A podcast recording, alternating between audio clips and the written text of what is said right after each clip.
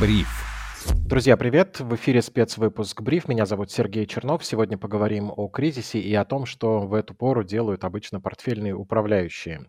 Пролить свет на то, как все устроено, нам поможет директор по инвестициям управляющей компании «Открытие» Виталий Исаков. Виталий, здравствуйте. Добрый день, Сергей. Спасибо, что пригласили меня. Виталий, если взять ситуацию до кризиса и когда мы в нем, хотя он уже стал нашей такой настоящей стабильностью, то можно ли сказать, что ваша работа поменялась как-то содержательно или по стилю? И если да, то насколько сильно? Конкретно в нашей компании работа по стилю не поменялась. А, мы продолжаем делать то, что делали. А именно, если речь идет про фонд акций, мы инвестируем в акции. Понятно, что степень неопределенности на рынке увеличилась. А, какие-то компании а, приостановили публикацию финансовой отчетности. Это все создает сложности в работе. С другой стороны, котировки многих бумаг снизились наполовину и более, и это дает возможности для получения доходности в будущем. Поэтому э, работа, как всегда, интересная, э, и будем надеяться, что со временем вознаграждающая. Угу.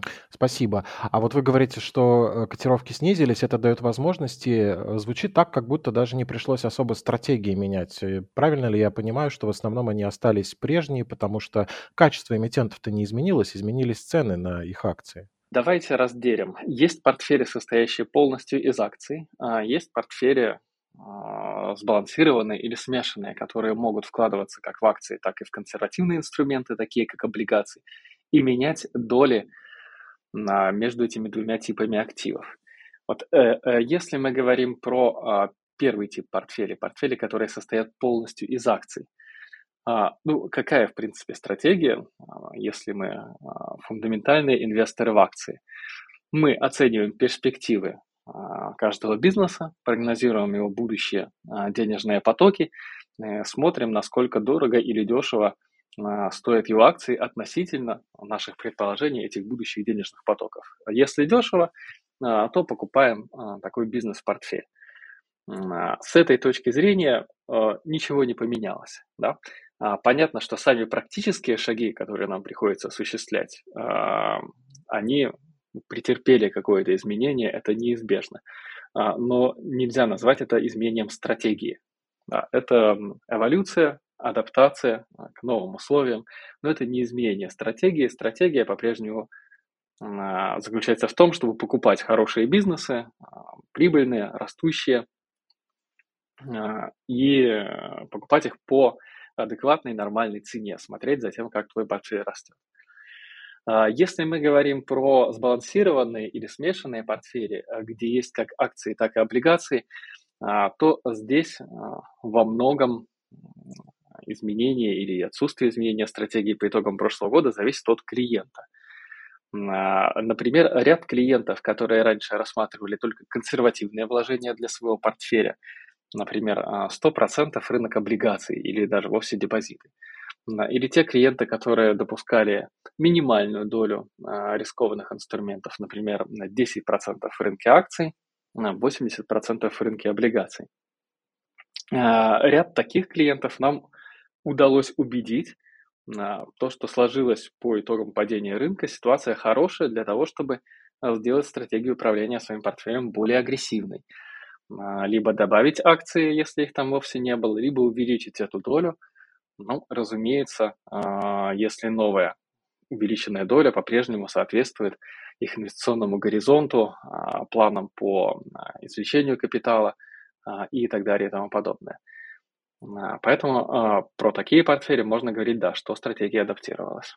Очень интересно это все звучит. Э, особенно я, конечно, примеряю на себя. Я, когда сейчас что-то выходит в плюс в акциях, стремлюсь переложить скорее в облигации, потому что ранее как-то не сильно увлекался именно этим инструментом, а сейчас он мне как раз нравится за то, что там больше какой-то определенности и стабильности.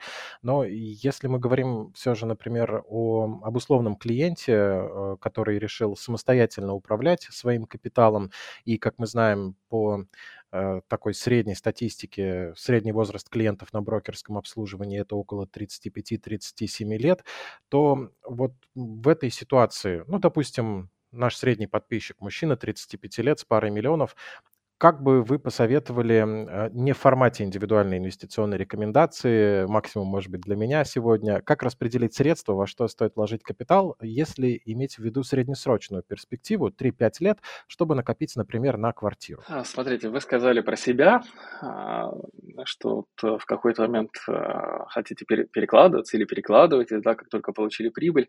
Это подход, э, который может хорошо работать э, на краткосроке.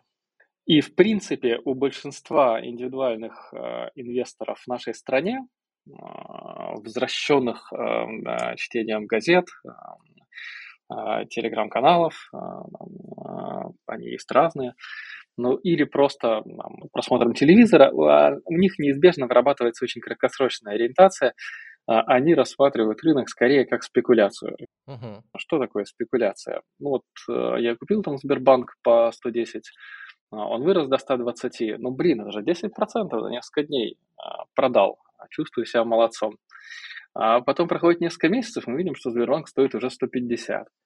Пройдет два года, он будет стоить 300. Ну, почему? Это отдельные разговоры. У нас есть под это выкладки и расчеты. Uh-huh. Но человек, который в какой-то момент зафиксировал 10 рублей, а потом цена, например, выросла до 150, а он продал в свое время по 120, он чисто с психологической точки зрения вряд ли его купит уже по 150, чтобы подержать пару лет и заработать вот это удвоение котировок.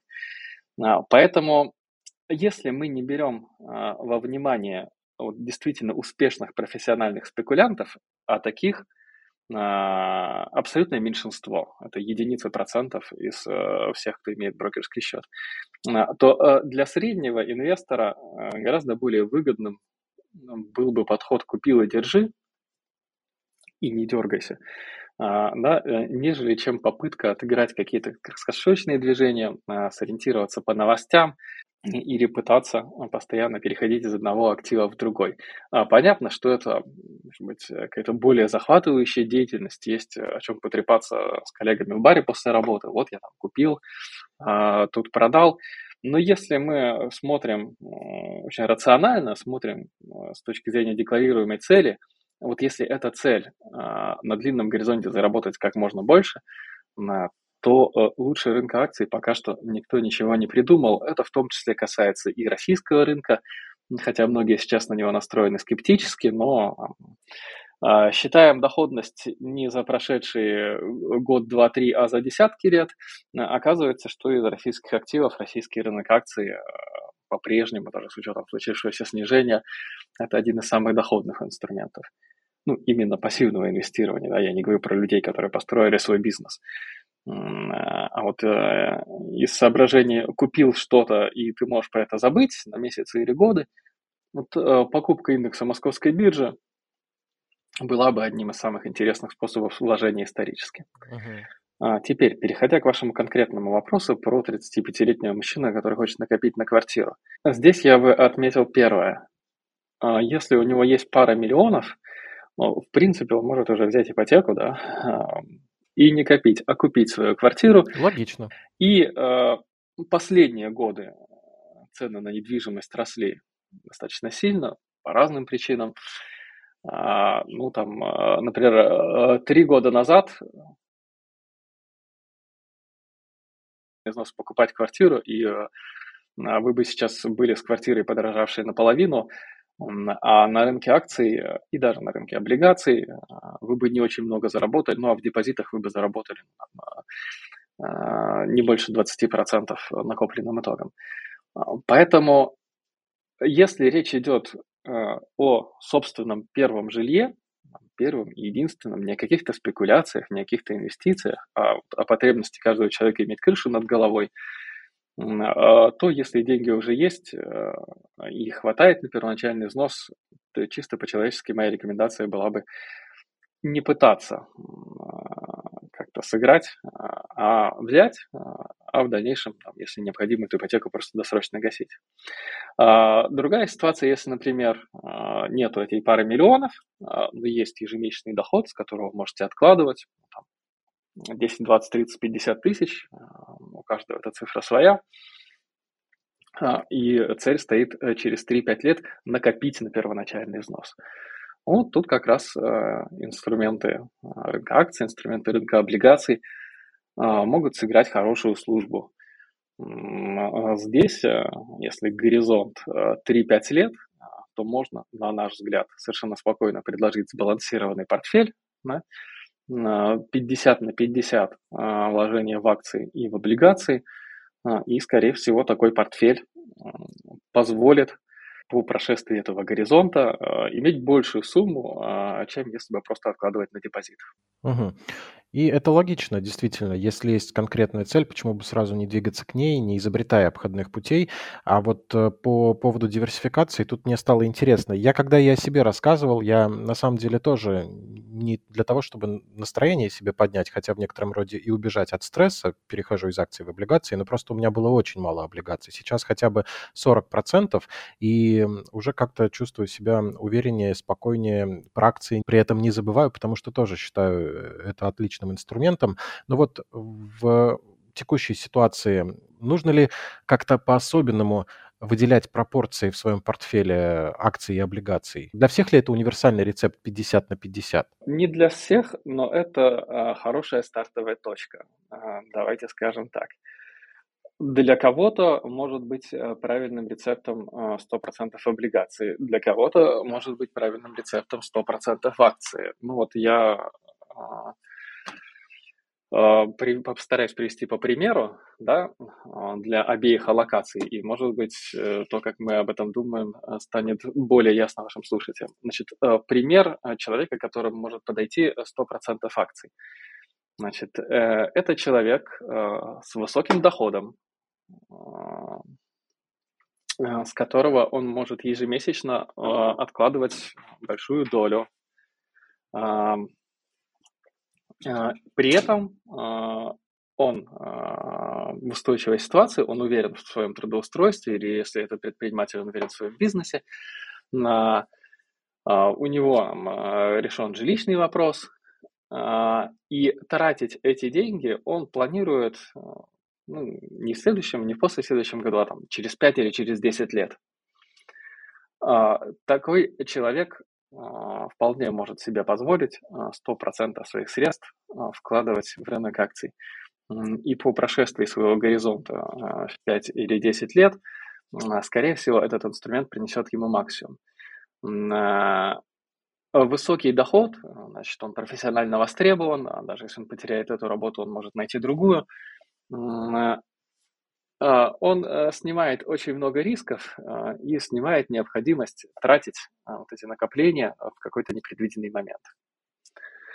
Обратный пример, то, например, человек уже пожилой, с каким-то капиталом, который на доходы от этого капитала рассчитывает уже жить, ну там, если не в этом году, то уже через пару лет. Ну, тут, сказать, э, а, очень хорошо и правильно, если доходности инструментов рынка облигаций будет хватать на то, чтобы этот капитал генерировал ему как раз ту сумму, которая ему нужна для жизни. Если это действительно так, то необходимости брать на себя риск а, может у него не быть вовсе. А если у него психический склад характера таков, что он и не любит этот риск, то тогда не о чем говорить, он ему не нужен. А, большинство инвесторов, большинство клиентов находятся где-то посередине. И, как правило, а, рекомендация, которую мы даем человеку, ну, условно говоря, ситуация которого близко не знакома, она примерно такая. Первое. А, накопите так называемую финансовую подушку безопасности. Инвестируйте максимально консервативно. Это депозит, может быть, э, сейчас многие банки дают процент на остаток, э, причем тоже не маленький. А, э, это должна быть сумма в размере нескольких месяцев ваших расходов или расходов вашей семьи. Это на черный день, то, что называется, или для каких-то непредвиденных обстоятельств. Дальше э, делите свои цели. Значит, э, среднесрочные инвестиционные цели, долгосрочные инвестиционные цели. Среднесрочные инвестиционные цели – а, могут быть у каждого свои, может быть квартира, как вы уже отметили, а, может быть автомобиль, образование детей или что-то. Для таких, а, для таких целей подходят в той или иной мере сбалансированные портфели, такие как 50 на 50. Ну или Если вы знаете, например, что точно деньги понадобятся через год, а, тогда надо сделать перекос в пользу облигаций, поскольку рекомендуемый срок для инвестирования в акции с нашей стороны, по крайней мере, составляет как минимум 3 года. Дальше у каждого человека есть, ну или должна быть все-таки долгосрочная инвестиционная цель. Это то, что пессимистически можно назвать выход на пенсию, а оптимистически можно назвать достижение финансовой независимости. И для достижения этой цели, как я уже сказал, лучше, чем рынок акций, пока ничего не придумали. Ну, а, а если мы посмотрим на весь его портфель, может быть, подушка безопасности, может быть, сбалансированный портфель, отдельный, или просто как где-то умственно выделенная часть, да, а, где-то он в уме держит, что вот этот кусочек это на средние цели, а тот кусочек это на длинные цели. Ну и аллокация в акции тоже, на наш взгляд, должна быть у любого, просто у одного это будет 50%, а у другого 10%. Угу. Спасибо, очень понятно. Виталий, а в этой ситуации выделять ли в своем портфеле какую-то часть на валюту, например? Вот еще валютная диверсификация, наверняка вопрос, с которым слушатели бы к нам обратились. Да, смотрите, э, Сергей, э, еще год назад э, я бы вам ответил, или, может быть, даже отвечал в какой-то момент, что да, стоит, поскольку ну, рубль имеет длинную историю ослабления, крепким валютам, а, к твердым валютам. А, многие вещи, которые, ну, там, на которые мы копим или на которые мы можем захотеть э, в старости, да, там, автомобили, а, здравоохранение, они так или иначе имеют валютный компонент. У многих людей э, их расходы имеют валютный компонент. Но события прошлого года, они, конечно, нанесли большой удар по многим, кто э, копил валюту, используя инструменты фондового рынка, поскольку многие валютные активы оказались заблокированы. А, и пока что история с тем, чтобы их разблокировать, она не закончена. Закончится сценарий в итоге в пользу владельцев – а, Притом речь не идет о каких-то подсанкционных лицах, да, а просто вот э, средние честные люди, которые копили, и кто-то из них, может быть, даже думал, что, э, знаете, в России сберегать как-то страшновато, мало ли вдруг отберут. А оказалось, что у них отобрали, ну, если называть вещи своими именами, там, за рубежом. А, поэтому подходы а, к накоплению валюты, а, конечно, пришлось нам всем а, пересмотреть, и те рекомендации, которые мы даем, тоже приходится пересмотреть. А, если мы смотрим на тот ландшафт, который сложился сейчас, эм, что мы видим? А, валютные депозиты, а, ну, как класс, наверное, исчезают в банках. Более того, нет никакой гарантии, что банк сможет вам этот депозит вернуть, поскольку э, также они подвержены рискам произвольных блокировок. А, покупка валюты на московской бирже а, ну, а, в какой-то момент казалось самый дешевый, ликвидный, очевидный способ. Но московская биржа также зависима от благожелательности владельцев западной инфраструктуры. Именно есть риск наложения санкций на национальный клиринговый центр, и тогда вся валюта на московской бирже окажется заморожена. Вот опасение этого события был один из факторов а, в прошлом году осенью, которые привели когда-то в моменте к очень сильному укреплению рубля. Ну да, а вот э, как раз в сентябре 52 или 53 достигал. Ну и действительно, это может случиться без предупреждения. Одного момента э, ваши доллары на московской бирже будут заморожены. Поэтому вот прям хранить, а, наверное, слишком рискованно. А, дальше а, есть вариант наличных долларов и евро. К счастью, сейчас курс наличный, он, хотя все еще и выше, чем безналичный на московской бирже, ну, достаточно близко приблизился. Премия за наличность не превышает 5-10%. Последний раз, когда я смотрел и это вариант, да, но э, хранение наличной валюты, значит, вам нужен сейф, э, вам нужно, может быть, ружье рядом с этим сейфом. Понятно, что есть риски э, уже совершенно иного характера, риск физического ограбления.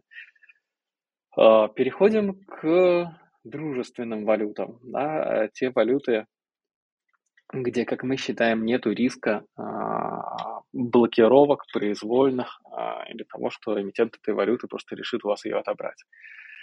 А, мы знаем, что очень сильно выросла популярность китайского юаня на московской бирже, и действительно на безрыбье, а, как говорится, это альтернатива, а, поскольку китайский юань менее волатилен к доллару, чем российский рубль, то много сценариев и много ситуаций, когда юань дорожает наравне с долларом и евро, и вложения в эту валюту позволяют уберечь ваши сбережения от девальвации рубля. Но надо не забывать, что все-таки юань – это не доллар и не евро, это валюта также развивающейся страны, это валюта а, страны также со своими экономическими и со своими политическими, а, в том числе рисками. А, поэтому если когда-то там в 90-е, 2000-е, 2010-е какой-то человек мог себе сказать, знаете, я вот в рубль вообще не верю, и я 100% сберегаю в долларах. Для меня есть только доллар, э, у меня в портфеле только доллар. Когда мне что-то потратить, я просто продаю доллары и трачу. Вот представить себе человека, который скажет, я на 100% в юане, я всю жизнь буду сидеть в юане, а, и это там лучшая вещь в мире, невозможно, скажем прямо. То есть как элемент какой-то диверсификации, да, на часть портфеля это допустимо. Как э, возможность полностью уйти от курсовых рисков рубля, а, э, это, к сожалению, не создает альтернативы. А, э, есть еще а, менее ликвидные, тоже кто как-то рассматривают. Есть валюты, например, ближневосточных стран, привязанных к доллару США в том числе. Ну, все это, конечно, в той или иной мере со своими сопутствующими рисками. Более того, Купив эту валюту, возникает вопрос, а, а что я куплю на эту валюту, да, если раньше мы говорили, я куплю там а, еврооблигации или я куплю долларовые акции, то сейчас, находясь в России, покупка этих инструментов также сопряжена с инфраструктурными рисками. Поэтому, ну, разные люди находят разные выходы. Кто-то, ну, это в основном выход для людей с большим капиталом, может открыть брокерский счет в на Объединенных Арабских Эмиратах э, или в какой-то другой дружественной стране. Но вот для среднего инвестора а, с относительно небольшими накоплениями, конечно, значимость и роль валютной части портфеля, на наш взгляд, снизилась. А, один инструмент э, в завершении обсуждения валют добавлю, это так называемые замещающие облигации, э, ну, которые торгуются на московской бирже выплаты в рублях, но привязаны к курсу доллара, и в целом могут тоже составить неплохую часть портфеля. А, кто-то хочет поподробнее про это узнать, но можете обратиться к своему брокеру, я уверен, с удовольствием проконсультирует вас. Спасибо за совет. Э, резюмирую немного так э, о том, о чем мы поговорили. В итоге получается, в кризис мало что стоит менять, скорее нужно пользоваться возможностями. В нашем случае это снизившиеся цены на привлекательные акции.